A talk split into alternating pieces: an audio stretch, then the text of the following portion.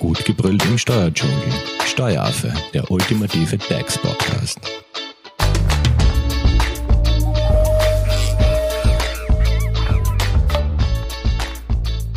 Hallo und herzlich willkommen beim Steueraffen.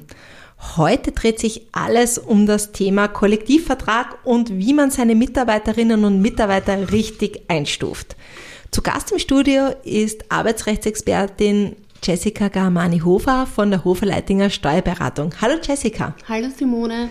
Beginnen wir gleich einmal mit der Frage, was ist ein Kollektivvertrag überhaupt? Ja, also Kollektivverträge sind quasi Verträge zwischen der Interessensvertretung der Arbeitgeber und der Interessensvertretung der Arbeitnehmer.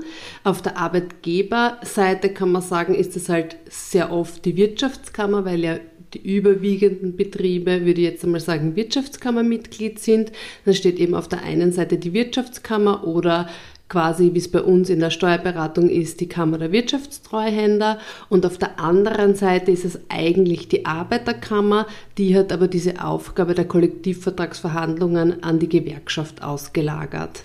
Und was regelt jetzt ein Kollektivvertrag? Also oder was beinhaltet ein Kollektivvertrag überhaupt?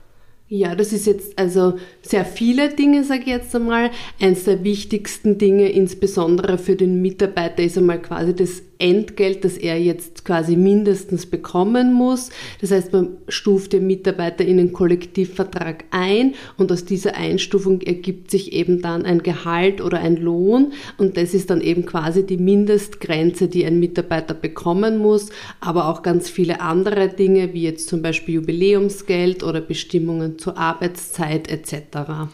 Gut, und woher weiß ich jetzt, welcher Kollektivvertrag für meinen Mitarbeiter oder für meine Mitarbeiterin anzuwenden ist? Ja, also wenn ich jetzt quasi ähm, der Kammer der Wirtschaftstreuhänder äh, angehöre oder der Ärztekammer, dann ist es eh relativ einfach. Dann gibt es immer nur einen Kollektivvertrag, eben den Kollektivvertrag für Angestellte bei Ärzten oder den Kollektivvertrag für Angestellte bei Steuerberatern.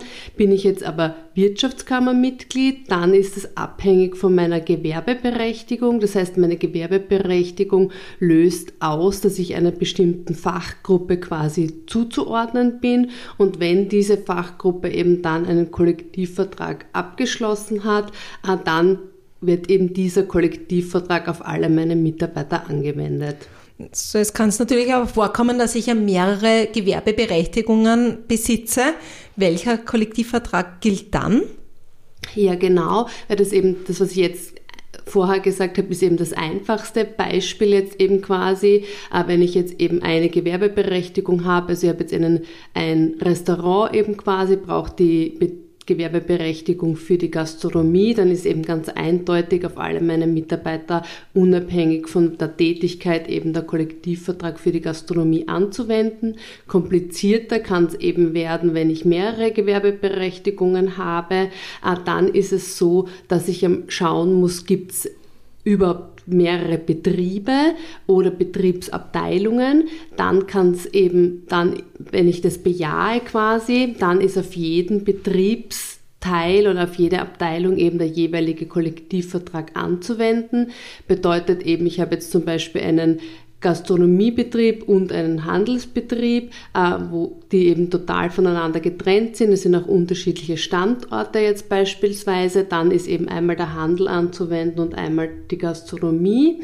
Wenn das aber verschwimmt, was eben in der Praxis sehr oft vorkommt, das heißt, ich habe mehrere Gewerbeberechtigungen ähm, und aber keine Abteilungen, dann kommt der Kollektivvertrag zur Anwendung, der für mich die maßgebliche wirtschaftliche Bedeutung hat. Beispielsweise, wenn ich ein, eine Kfz-Werkstatt habe, äh, wo ich eben grundsätzlich Autos repariere, aber manchmal verkaufe ich halt auch ein Auto. Das heißt, ich brauche zwei Gewerbeberechtigungen, einmal für den Verkauf und einmal für die Reparaturen. Aber ich bin quasi überwiegend einfach eine Werkstatt, wo einfach ab und zu ein Auto verkauft wird. Dann ist auf alle meine Mitarbeiter der Kollektivvertrag quasi für die Werkstatt, also in dem Fall wäre es dann das Metallgewerbe anzuwenden. Okay, und wenn man sich nicht sicher ist, dann macht es sicher Sinn, einmal beim Arbeitsrechtsexperten nachzufragen. Genau, unbedingt. Also ich sage, das hat ganz weitreichende Konsequenzen, wenn man den falschen Kollektivvertrag anwendet, weil wird dann eben bei der Prüfung das festgestellt, dass der Kollektivvertrag nicht richtig war, hätte das zur Konsequenz, dass alle meine Mitarbeiter, wenn ich sie laut Kollektivvertrag entlohnt habe, falsch entlohnt worden sind und das kann eben insbesondere äh, Lohn- und Sozialdumping-Konsequenzen nach sich ziehen, die dann sehr teuer sind, sage ich einmal. Gut, und, und um das zu vermeiden, geht es jetzt darum, welchen Kollektivvertrag und auch wie man die Mitarbeiter richtig einstellt. Vielleicht kommen wir nochmal kurz zurück, was jetzt nochmals äh, Kollektivverträge regeln. Vielleicht kann man das nochmal ganz kurz zusammenfassen. Ja, eben wie gesagt, eben Mindestentgelt insbesondere, dann auch Rechte und Pflichten, die der Dienstnehmer und der Dienstgeber haben, dann eben äh, verschiedene Zulagen, Reisekosten, ähm, ja, Sonderzahlungen auch immer wieder ein, ein Thema. Ja, vielleicht ganz wichtig, weil äh, gibt es jetzt einen gesetzlichen Anspruch bei Sonderzahlungen oder auf Sonderzahlungen? Genau, gibt es eben nicht. Deswegen, ähm, das glauben nur sehr viele, weil es ja in Österreich eine Besonderheit bei der Besteuerung von Sonderzahlungen gibt. Das heißt, Sonderzahlungen unterliegen ja nicht zu einer hohen Lohnsteuer wie mein laufender Bezug, sondern gibt es eine begünstigte Besteuerung von grundsätzlich 6 Prozent. Deswegen gehen äh, die meisten Mitarbeiter, muss man sagen, eigentlich davon aus, dass es ein gesetzlicher Anspruch ist, den man auf Sonderzahlungen hat. Das ist aber nicht so, sondern Sonderzahlungen können immer nur durch Kollektivvertrag quasi mir zugesprochen werden sozusagen oder eben dann im Dienstvertrag sollte es keinen Kollektivvertrag geben, kann natürlich der Arbeitgeber mir das freiwillig bezahlen, aber eine Verpflichtung für den Arbeitgeber eben Sonderzahlungen auszuzahlen gibt es wenn nur im Kollektivvertrag und nicht im Gesetz. Du bist auf der Suche nach einem Steuerberater? Dann bist du bei Hofer Leidinger Steuerberatung gut aufgehoben. Nutze jetzt die Möglichkeit eines kostenlosen Erstgesprächs. Denkbar machbar. Mehr dazu unter www.hoferleidinger.at. Kurz nochmal zu dem Thema Sonderzahlung, aber unter Sonderzahlung ist jetzt nicht irgendeine Prämie gemeint, sondern. Nein, das 13. und 14. Gehalt, also Urlaubs- und Weihnachtsgeld. Gut. Ähm, bei der Recherche ist mir noch das, äh, der Begriff Günstigkeitsprinzip untergekommen. Was, was versteht man darunter? Ja, das ist ein ganz wichtiger Grundsatz im Arbeitsrecht ähm, allgemein. Es ist nämlich so, dass Normen einen unterschiedlichen Rang eben quasi haben. Das heißt, ein Kollektivvertrag hat einen gewissen Rang, eine Betriebsvereinbarung, ein Dienstvertrag und auch eine Weisung von Arbeitgeber. Und diese Rangordnung quasi, die ist fix festgelegt und wenn eine Norm unter einer anderen steht, eben beispielsweise steht der Dienstvertrag unter dem Kollektivvertrag, dann kann der Dienstvertrag immer nur was günstigeres zum Beispiel eben regeln, als der Kollektivvertrag vorsieht. Das heißt eben ganz einfaches Beispiel wäre, der Kollektivvertrag sagt, ich muss 1500 Euro brutto mindestens verdienen, dann kann der Arbeitgeber mit mir im Dienstvertrag nicht 1400 Euro vereinbaren. Okay, das heißt, das ist so wie ein Ranking und das eine hebelt das andere aus. Genau. Mhm.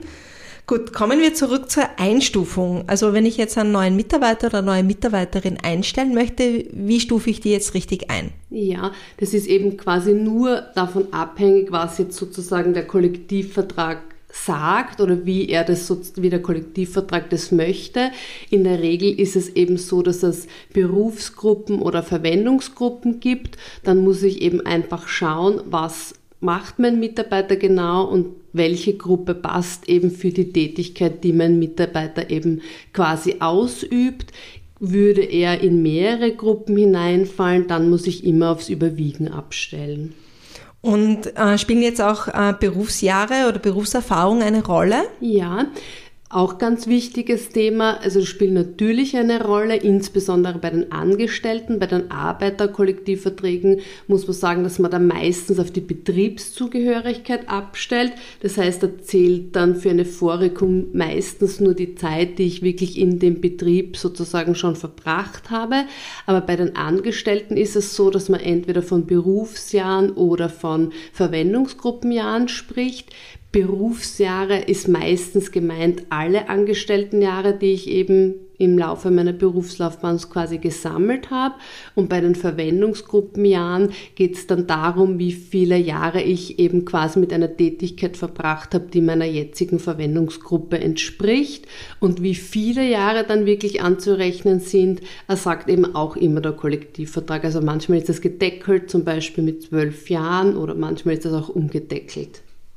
Gut, fassen wir vielleicht jetzt nochmal zusammen. Das heißt, ähm, der Dienstgeber muss halt genau schauen, einerseits welcher Kollektivvertrag anzuwenden ist und vor allem äh, er muss die Vordienstjahre berücksichtigen.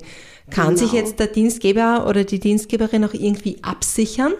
Also was die Einstufung betrifft, eben jedenfalls. Also wie du gerade gesagt hast, ist der erste wichtige Schritt eben, dass ich den richtigen Kollektivvertrag einfach ermittle und dann, wenn es darum geht, den Mitarbeiter eben bezüglich seines Gehalts oder seines Lohns richtig einzustufen, ist es eben ganz wichtig, beziehungsweise sogar gesetzlich vorgesehen, dass man in den Dienstvertrag hineinschreibt, in welche Gruppe und in welches Berufsjahr der Mitarbeiter eben einzustufen ist.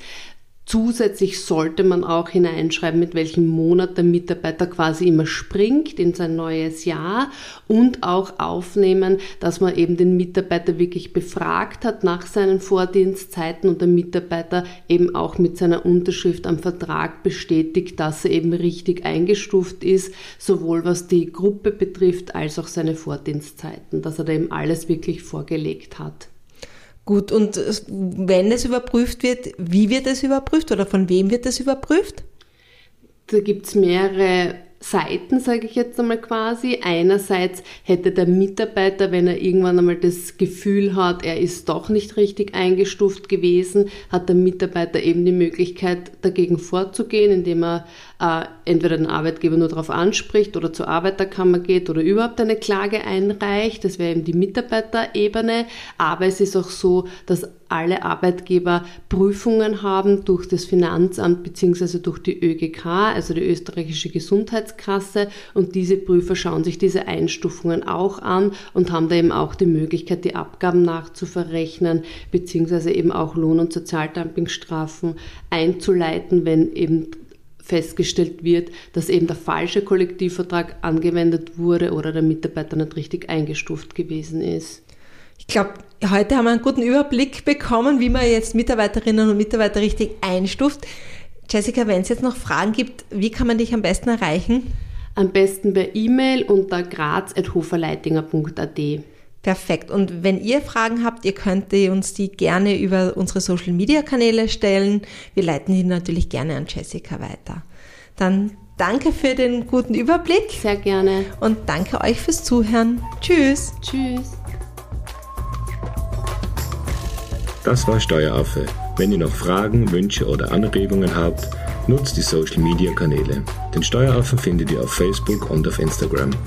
Hinterlasst einfach ein Like oder einen Kommentar. Und wenn ihr keine Podcast-Folge mehr verpassen wollt, dann abonniert den Steueraffen in eurer favorisierten Podcast-App. Weitere Infos findet ihr auch unter www.steueraffe.at. Vielen Dank fürs Zuhören, bis zum nächsten Mal, wenn es wieder heißt, gut gebrüllt im Steuerdschungel.